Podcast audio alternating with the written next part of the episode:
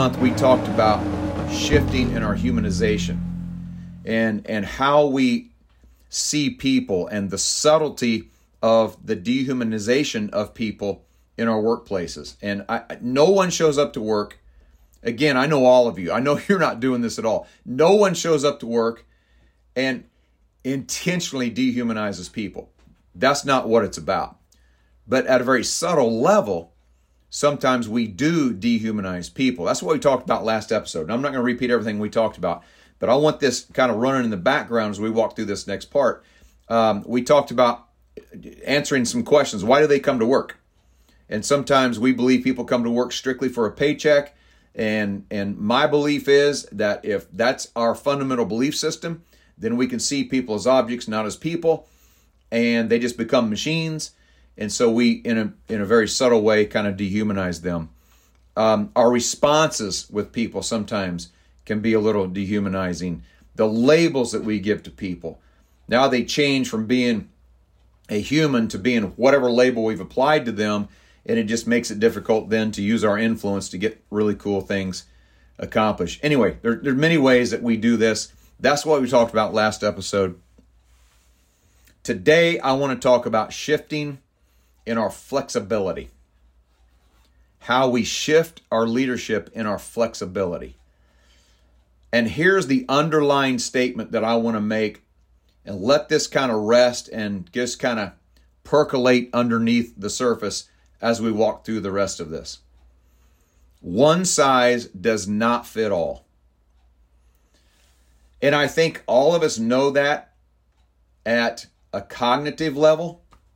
I'm not so sure that in an everyday practice and in an everyday context, we always stay aware of that. One size does not fit all. Now, I have noticed that I've been using this phrase and this statement a lot lately. Um, and and and it's not an excuse. I'm telling you, I, I've worked with a lot of people this year already, man, a lot, and I keep hearing this come up over and over and over again. What is the enemy? What is the biggest proponent of not being flexible? Why is it that sometimes we just go this one size fits all across the board? And obviously, if we were in person, I'd get your answers. We're not doing that because we're not in person.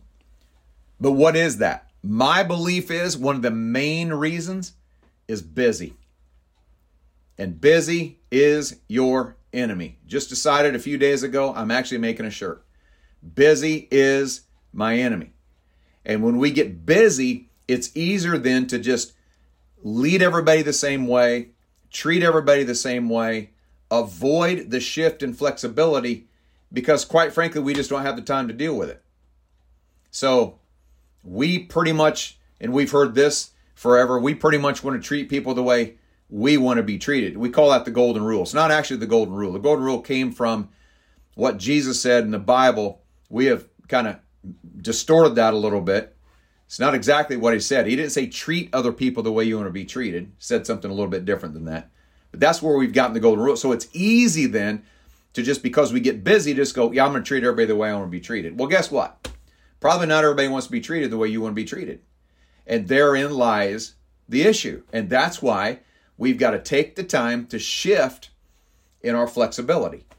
And, and again, you're going to, to put this in your own context because it's not even just leading the people at work. This is like this is these are the kids that you're raising. If you've got multiple kids, it's the kids that you raise. I ask this question all the time. How many of you have multiple kids? A lot of people do. How many of you raised them the same way? No, you can't. Because not all of them respond to the same thing. And if you don't have kids, well, you got brothers and sisters. And and mom and dad didn't raise you all the same way. Now your your parenting principles did not change. Your parenting principles stay the same, but how you practice those principles has to flex and has to change based on what these people are going to respond to. And, and that's just something that I see in our leadership that sometimes we just simply don't do. And again, I don't I think at a cognitive level, above the surface level, we're like, yeah, no, that makes perfect sense. But in everyday practice, are we really doing this? Are we really shifting our approach depending on what the person needs, what they expect, and how they respond to certain elements of leadership that we're trying to give them, you know, day in and day out. So some of this comes from a cognitive bias of what's called a false consensus effect. Now, the interesting thing about this this there Wikipedia says there's about 175 or more cognitive biases, and I don't know if you're familiar with what a cognitive bias is, but all of us deal with them. All of us have them, and they run deep below your awareness level. Uh, and and but but it's this it's this bias that we have that just runs constantly that kind of guides our thinking it guides our approach it guides kind of uh, the, the way we uh, communicate to people the way we see people the way we see a lot of things anyway these cognitive biases run deep below the surface there's one called the false consensus effect and basically what the false consensus effect is about is we overestimate how much others are like us. And everybody does it. Again, we're not doing this a, at, at, at a conscious level because we know it's not true. But sometimes we're shocked to find out how many people are really not like us in our belief systems, uh, in our values, in our characteristics, our likes or dislikes, our experiences. Our reactions are different. We're shocked sometimes when people don't react. Like you see something and you go, whoa, that is incredible. And you look at somebody else, they're going like, yeah, I mean, that, that's okay. And you're like, are you kidding me? It's like everybody all be excited about that. And they go, yeah, I'm really not that excited about that. You go, that's crazy because you're expecting everybody to be as excited as you are. I'm that way with 65 Chevy Impalas. I think they're the greatest car in the world. I want one. Deb doesn't think they're the greatest car in the world. She does not respond the same way I do. So therefore, I believe she should. My mom my mom dealt severely with this false consensus effect. And she really believed that everybody kind of thought and saw things the way she did. And I, I, my mom's gone now, but I'm telling you, she was one of my best friends and you know, biologically, I'm an only child, and we were tight, man. But I tell her all the time, I say, Mom, not everybody sees it that way. Oh, don't tell me. Of course they do. Mom, not everybody really is an Elvis fan. Don't tell me everybody's not an Elvis fan. Everybody, of course, is an Elvis fan. And she's like, she just could not fathom, she could not grasp the fact that really not everybody is truly an Elvis fan, especially like you are, Mom she couldn't get it. And so this is false, uh, this false consensus effect. There was a study done on a college campus. This this is a this is a fun one. Study done on a college campus, and they asked students to wear a sign that's around campus that says "Eat at Joe's." Eat at Joe's. 53% agreed to wear the sign, and those 53% estimated that 65% of others would wear the sign. They said, oh, yeah, way more than half people wear this sign. Okay, you got that? 47% said, no, I'm not wearing the sign. And they said, well, how many people, other people do you think is not going to wear their sign? They said, oh, most, like 69% is not going to wear the sign. so it's just what you think is what we have a tendency to believe others think. Therefore, there's no flexibility, there's no movement, and why would there be because everybody's seeing it and thinking it and responding and everything else, you know, kind of the way I do.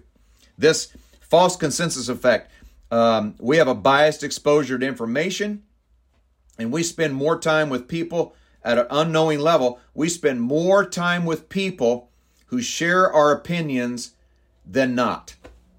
Like we're not seeking out hanging out with people that have way different opinions than us. We normally, by nature, hang out with people that share the same opinions as us. Um, it's easier to think about our own way than it is about somebody else's way. And then there's a focus of attention. Where does our attention go? And, and we are more focused on what we are thinking and what we are doing than what others are thinking and what others may be doing. Because this is our way. So why wouldn't everybody just simply do it this way? We here's another one. We know our story. Part of this false consensus effect is we know our story. and we know all the nuances that go along with our story. You see it?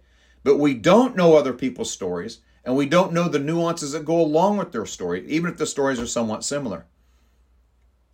And so, even when we do think of other stuff, we anchor it in our own experience before we really understand their experience.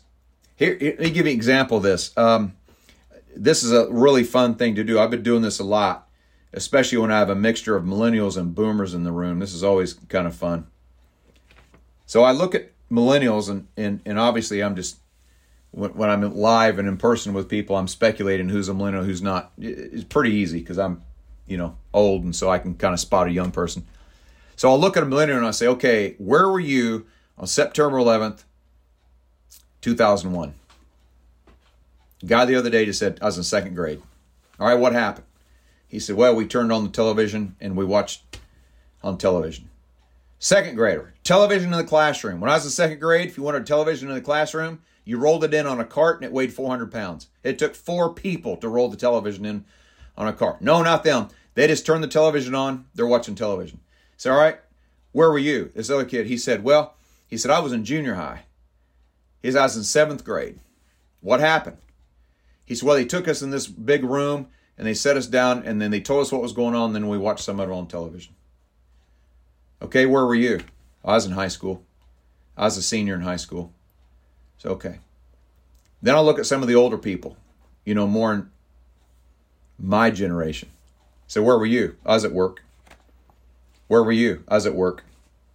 And I'm going around the room. Where were you? I was at work. So, is it possible?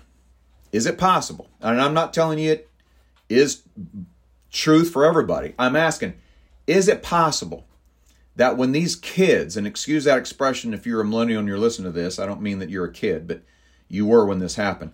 When these kids are sitting in school and they're watching people lose their lives, and all they did that day was what? Go to work. But the boomers were already at work. They already have a context of what work is like. They know that work is not that way every day. But these kids are watching this, and psychologists will tell us that in the first 16 years of our lives is when lenses are formed of how we're going to see the world in every form politics, religion, work. Is it possible that maybe it kind of has a way of changing how a millennial is going to see work for the rest of their life? We already knew it. We're already at work. We know work's not that way, but see, they don't. And they're sitting there going like, well, work's important and everything, but I don't know if it's worth losing my life over. I'm not saying it is. I'm saying, is it possible? But see, that's one of the things that we don't really, this is that false consensus effect. Well, this is how I responded to it. Well, everybody knows it works not that way. Well, yeah, you do if you're already at work, but you don't when you're in seventh grade or when you're in second grade. Do you see it? So, how do we really do we really understand, you know, how people are seeing things and what people are thinking about things? And so, therefore, we have to change our approach and we have to continually shift our flexibility and our leadership to do what's going to work because again, one size does not fit all. And sometimes we have a strong tendency to believe that it does. Again, not at a cognitive level, but at a very subconscious level. Sheila Murray Bethel said this in her book, New Breed of a Leader. I quoted this last episode, and, and this is kind of one of the quotes I'm going to use uh, through this leadership shift series. She said, Leadership is not something you learn once and for all, but is an ever evolving pattern of skills, talents, and ideas that grow and change as you do.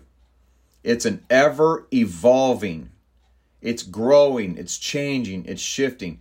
You just simply can't lead everybody the same, and you sure can't lead people now the way you did 10, 15, 20 years ago. So, what are some of those shifts that we need to make? And I've got just, but there's a lot of them. But I mean, for sake of time, I've got three picked out. Uh, two for sure we're going to get to. If we have time, we're going to get to the third one. One of those things, and this comes up a lot, and you think maybe this is the most obscure thing that I could ever pick to talk about, but I see it happen all the time. I see it happen at work, I see it happen in marriage, I see it happen across the board, is the way we encourage people. How do we encourage people? And and you know, people like to receive appreciation and encouragement in different ways. I don't think we fully get that. And years ago, there was a book written called The Five Love Languages.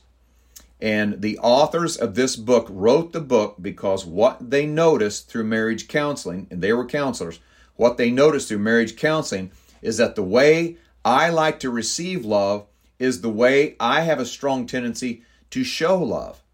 But that's not at all how that person likes to receive love. It's not what makes them feel loved. And this is mind boggling.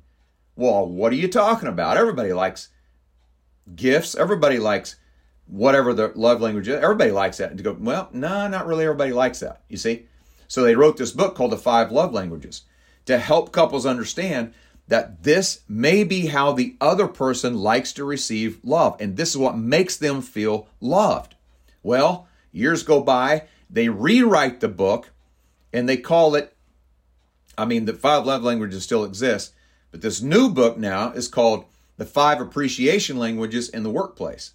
Well, guess what? They're the same five languages. And so what they identify is the same thing is going on at work. What is one of the number one reasons? Turns out there's like eight or nine number one reasons why people leave a job. But this is one of the eight or nine reasons of why people leave a job. They don't feel appreciated. And and and the key word there is feel. They don't feel appreciated. And a leader looks at me like, how on earth could they not feel appreciated? I praise them every single day. Yeah, you probably do, but is that what makes them feel appreciated? And turns out, nah, probably not. So therefore, they don't feel appreciated. We don't flex our leadership enough. We don't practice curiosity enough to know what really is it that makes these people feel appreciated. So these five languages, real quick, because I know you're probably wondering um, what they are, and, and, and many people listen to this have probably heard these a lot, and you probably have them memorized, maybe just about better than I do. But those five languages, one of them is acts of service. That people really feel appreciated when you jump in and you just help them.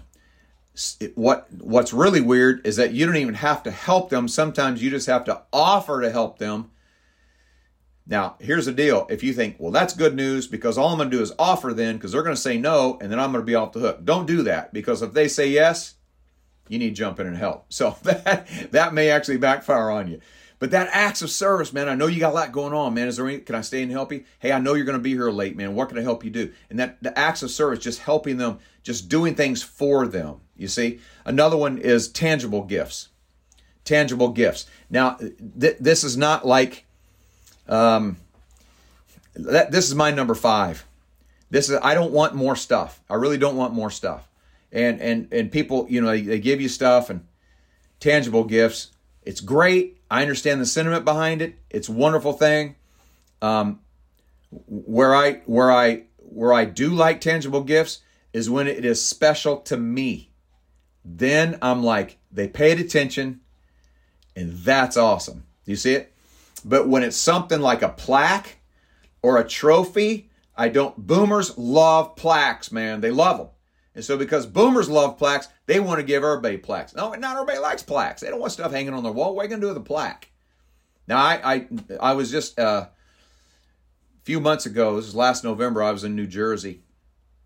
And I spoke at a place all day. And the lady there, who's one of the absolute sweetest peoples in the world, by the way, gave me a very large Starbucks gift card. And by large, I do not mean the size of it, I mean the amount of it. And I could not even load it all on my app at the same time. That's how. And so I, I, I thought that was honest to God, one of the most generous things because she and her husband both know I, I, I frequent Starbucks. And I'm telling you, I have not bought my own Starbucks since November. Absolutely incredible. So that tangible gift, I love. Why? Because it was unique to me. Do you see it? And they paid attention and they know that's unique to you. But plaques and I just tangible some people like it. Some people when you give them like a gift card, they will actually spend the gift card and keep the card as a reminder that they're appreciated. So it's crazy. So acts of service, tangible gifts, quality time. Quality time is one, man. Just spending time with people. And they love that. It makes them feel appreciated. And so when you know, if you're a leader that you're, and what gets in the way of this again? Busy. So if you're a leader that's constantly busy and you're not offering this quality time, because to you that's no big deal, but to them it is, then that's going to show them or, or, or maybe uh, uh, cause them to maybe feel unappreciated. Um, another one is words of affirmation. And whenever I go around the room and ask everybody, what is your number one? This is the number one words of affirmation. But for most people, this is not just compliments. These are genuine words of encouragement that, that show value and that show the the effect that the person has on the team or the organization. So it's not just these flowery comments like, "Hey, cool shirt you got on." That's not what it is. Or this one, "Hey, great job doing that." That's not it. You can say that literally to anybody. But when you make it specific and you add value, make it specific and add value, show the value, make it specific and and I'm saying that a lot because I want you to get this, make it specific and add the value to it, changes the game. And then you're pointing out those unique character qualities that they have. And I know what some people are thinking, listeners go like, I, I just don't know, man. I, I don't like it when people do that for me. Well, you might not, but they do. And so you got to flex. You got to flex. The fifth love language is physical touch. Now, I know that most of you listening to this, you're either at work or you're putting this in a work context and you're going, oh, ho, ho, Hold on there a minute, speaker boy. That's not going to fly where I work. Well, yeah, I think it probably would. Now, don't get stupid with it, of course, um, and don't do things illegal. That's probably not appropriate. But the physical touch, you know, the high five, the pat on the back, the the half hug. If you know them well, the full hug. Just that physical touch, man. I've had people tell me. I've had grown men, tough guys. I'm talking guys that drive trucks, wear boots, and shoot animals. These tough guys tell me that that's my number one. And they've told me stories about what people in the organization do sometimes. They just want the handshake, the fist bump, the high five, whatever it is. They love that. And that's what makes them feel appreciated. Now, here's the deal. If you're sitting there going like, ooh, not me, man, I am just not a hugger. Well, guess what, leader? It ain't about you. It is just not about you. And therein lies some of the issue. You see this? It's what do they need to be the best version of themselves? What do they need to feel encouraged? And what do they need to feel appreciated? And that's one of the main things. This whole idea of encouragement is one of the main things I think we got to flex on because not everybody responds to the same thing and not everybody feels appreciated or encouraged by the same stuff. I hope that's I hope that's making sense and I hope that's landing. Here's another one. We got to flex in our communication. You got to flex in our communication. Um, this one, this one, I think we're pretty weak on uh, because, it, and what's interesting is that I hear from every organization everywhere, communication needs to get better in our organization. Well, I'm like, I'm like, okay, well, what about communication needs to get better? Nobody can answer that question. They just say communication needs to get better. Well, I am under the belief that it's because we don't flex our communication to communicate to people the way they need to be communicated to. And there's all kinds of different ways that people like to communicate. You see it? And listening goes along with this as well. And so, how do people listen? Do you really know their listening style? So, some people like to listen. They man, they want all the information. You, when they're listening to you, they want you to tell them everything. Other people, they want it chunked down, man. Too much is too much, just chunk it down. You don't know that, you can really screw it up. Some people are question askers while you're you know while you're while you're communicating to them. They'll okay, hold on, hold on. Did I hear this right? Do you mean do you, are you saying that? And they're checking you out, right? And that's how they listen. You get frustrated because oh, they're interrupting me. No, they're trying to get clarification. You see, so understanding their listening style a little bit. So, how do people listen and how do they take in information? Some people, when they listen, they like big picture down to details. Other people like details to big picture. So, start with the details and then go to big picture. Some people like the details and don't even care about the big picture. Just tell me what you need me to do. That's all they need to know. Other people don't care about the details, they just want to know the big picture. So, do I really know people's listening style? Then, how do they communicate? Like when we're in a conversation, how does communication go? And this is one of the things that, honest to God, I just don't think we flex enough in in our communication. So I got four communication styles real quick. We're going to fly through these because on again, this is one of the things we could spend a lot of time on. Uh, so there are four. There's a relator, there's an analyzer, there's a director, and there's an initiator. And those of you listening to this, you've done colors with me before, the personality assessment. Uh, you probably are going to be able to put a color with each of these or a personality uh, trait with each one of these things, and you certainly can because I think as I walk through these, you're going to know exactly, if you're familiar with colors, you're going to know exactly which one is which. So the relator, first of all, this relator, they they love relationships, they're friendly, they they they hate conflict and they hate tension. So anytime in our communication, when there's conflict, even if it's not with us, the one I'm communicating to, but I'm bringing in conflict or bringing in some kind of tension, they immediately it, it's tough for them. That's not how they want to communicate. They they they enjoy small talk. They love the small talk. Man, how's your family doing? Yeah, where'd you go last night? Oh, you did? What'd you order? Oh, is that right? Man, I love that place. They love the small talk, man. And you're I know some of you are going like, yeah, I just I don't know. I just need to get down to business small talk. Guess what, leader? It ain't about you. It's about what you can do to help them be the best they can be. You see it? But they like that small talk and they're sensitive to subtlety. So if in your communication there's little tones or uh, you know eyebrow raises or flexion of any kind, they're going to pick up on that subtlety. That's just the nature of a relator and how they how they communicate. Then we got the analyzer, man. They are almost just the opposite. These analyzers, they're thinkers. They like to analyze everything. They love the facts. They love the data. They're going to ask you facts and data questions, man, because that's how it helps them make their decisions. They're all kinds of, they're researchers. They, if you're communicating with them, they want to talk research. They want to talk information. You see this? They're not into small talk. They don't want to just come in my office, sit down, and let's get right to business. They don't want the small talk because small talk kind of just annoys them. This is this is uh, and, and I don't know, you know, if you remember this show or not. Dragnet. This is Sergeant Friday. Just the facts, ma'am. Just the facts, ma'am. And I, I never watched that show, and I'm, I'm I don't remember. I was too little when I did watch it, but I remember just the facts, ma'am. Just the facts, ma'am. And I remember thinking, how rude. Like, like, like here's somebody trying to, here's somebody trying to have a conversation. Like, hey, how you doing, Sergeant Friday? Just the facts, ma'am. Just the facts, ma'am. And that's the analyzer, man. They were like, just get down to business. I got way too much going on. I don't need to listen to all this small talk. You see, and they these people love the big picture. So they want to know why, and they're visionary, and they want to know um, they want to know the big picture. Then you have the director. The director, man, they want to know. They're, they're, they, talk to them about results, and you've got them because that's the way I like to communicate. You see, and and they want the details.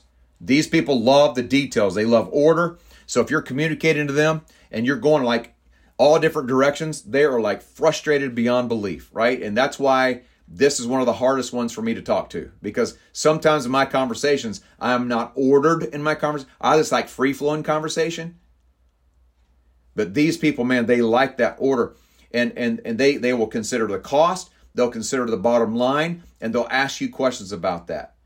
They like the rules. So they're going to ask you about the rules. Well, how does this fit with this? And how does this fit with that? And they're very task oriented. They love to make lists. So if you show up in a conversation with them and you've got a list, man, you are their stinking hero.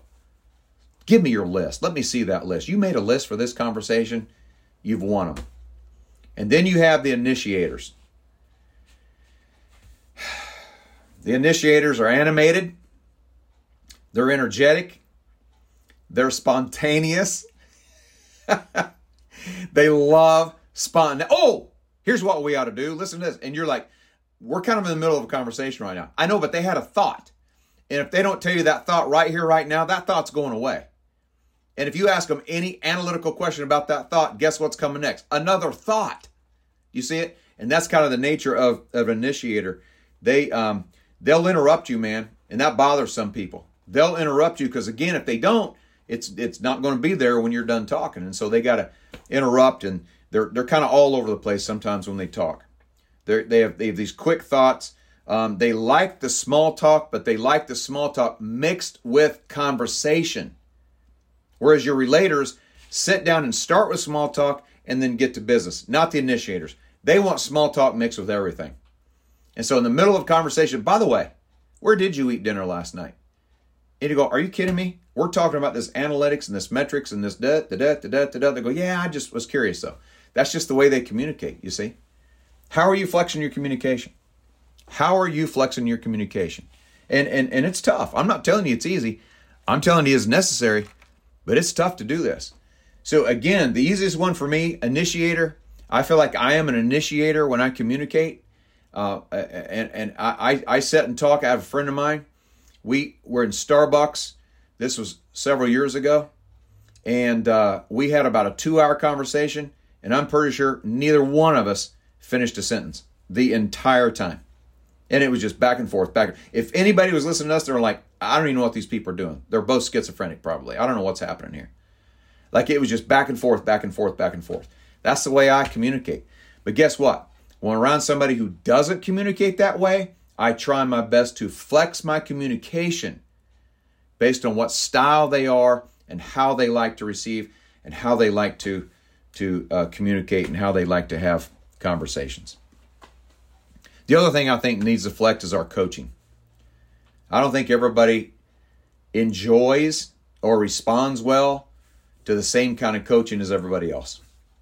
And um, I, I think sometimes we try, this is why coaching is very, very difficult for me. Because I tell people all the time, my one on one coaching, and I'm, I'm asked this, I'm asked this often. Do you do one on one coaching? Yes, I do.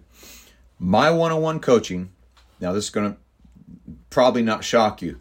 My one on one coaching is very conversation and question oriented. Do you see it? Like I don't have this order of model thing that we go through. I don't have these set specific things. Some of my friends do, and they're very, very, very good at it. In fact, I believe they're way better at one on one coaching than I am because they have this systematic model that they take people through. I don't have that. Um, I like the questions, I like the free flowing conversation. Can I do the other? Yes, I can, but man, it's a stretch. And so when I get these people that they want that, then I try my best to flex to that. But I like the free flowing conversations. You see, I like the give me a question and then start from there. Now, once we start that, then I can take and maybe apply some of the steps and the models to that. But how do people really like their coaching? You know, we try to coach people a lot. Now, now uh, let's let's talk about two things here. Coaching in the workplace. First, um, some of them like very direct coaching. Some of them like indirect coaching. By that I mean some of them just want to be told straight up, man, this is what you need to do, and this is how it's done. And they just want you to be very honest and very direct. Other people don't. Man, they want you to go kind of go around the block a little bit, you know, and soften it up a little bit. I got to know that because some people have a hard time. Man, they're just bam, they're just direct, and uh, that doesn't always work well with everybody. Some people like to be. You got to show them what to do. They love that. Other people like to be told how to do something. Do you see it? So I got to know that. Like, what is their learning style? How do they want to be coached? You want me to show you this or you want me to tell you this? They go, no, I'm very audible. So if you would just uh, tell me this, then I can go do it. Other people go, no, they want to be shown how to do it. You see? Now, there's strength in both, obviously. And I'm not saying just do one or the other. You can do both, but what's going to resonate with people the, the most? Uh, as I said earlier, some people I said earlier, you know, with listening style, and the same thing with coaching. Some people want all the information at once, and some people just want a little bit of the time. So, what is their coaching style, and what do they need? I coached, many of you know this, I coached youth football for a long time, coached high school football for a little bit, and I'm telling you, man, it it's, and I've coached baseball, coached a little bit of basketball. Football is just a different animal. It's just, it's highly emotional and it's hard, man. It's hard to not express the emotion in football, even at practice, but you can really do damage sometimes because, you know, I get these guys that coach Little League with us, and man, they yell and scream a lot, you know. Well, some kids will respond well to that, other kids are not going to respond well to that at all. And if you don't understand who is and who isn't, then you're going to do damage. So we got to flex in our coaching as well. So we flex in our encouragement, we flex in our communication, we flex in our coaching. Again, as I said earlier, there's so many other things that we could flex on. It goes on and on and on. Uh, for sake of time, that's where I'm going to stop. So I got three kids. I got, um, you know, they're all obviously adults now. And, um, but raising them, man, I, I could not parent them all the same. Deb and I could not parent them the same. They did not respond to the same thing. Blake, my oldest boy, middle child, he is um, he's pretty tenderhearted. And any time when he was a kid, he would do something stupid, which was pretty often. If we would just say, Blake, you know what? That really disappoints me. Man, I mean, the tears would flow, and he's like, I am sorry. He did not want to disappoint. And we learned because I'm telling you, so Blake, Blake was a very fat baby. We are all fat babies, but Blake was a very fat baby. And so, you know, when you got a lot of butt and you got a lot of diaper and you deliver that swat, it means nothing. And he would laugh. He thought it was a joke. Said, dude, this is not a joke. But anytime we'd say, Blake, that really disappoints me. That's what worked with him. And so that's what we learned. said that SWAT is not going to work with him, but this telling him that this is disappointing, that works. You see it? My daughter, not quite so much. If I say to her, you know what, Tristan, that really disappoints me.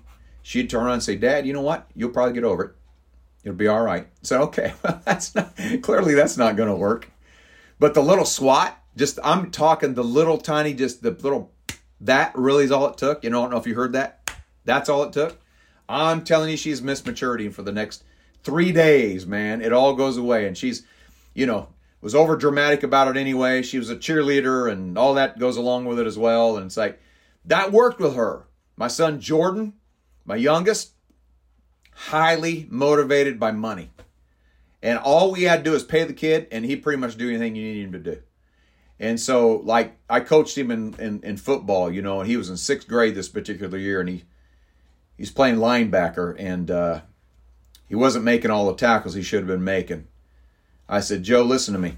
Second half, I'll give you a quarter for every tackle you make. The kid went nuts. He's tackling their team, our team. Parents are going down. Referees are going down. He's collecting the money, man. He's keeping track. And he knew, too. Said, oh, I think you kind of missed the point there, buddy. But that money, man, that was his, that worked with him. It did not work with the other two. They just didn't care. So here's the deal my parenting principles, the principles never changed, but the practice has to change and it has to shift and flex into what is going to work for this particular person at this particular time.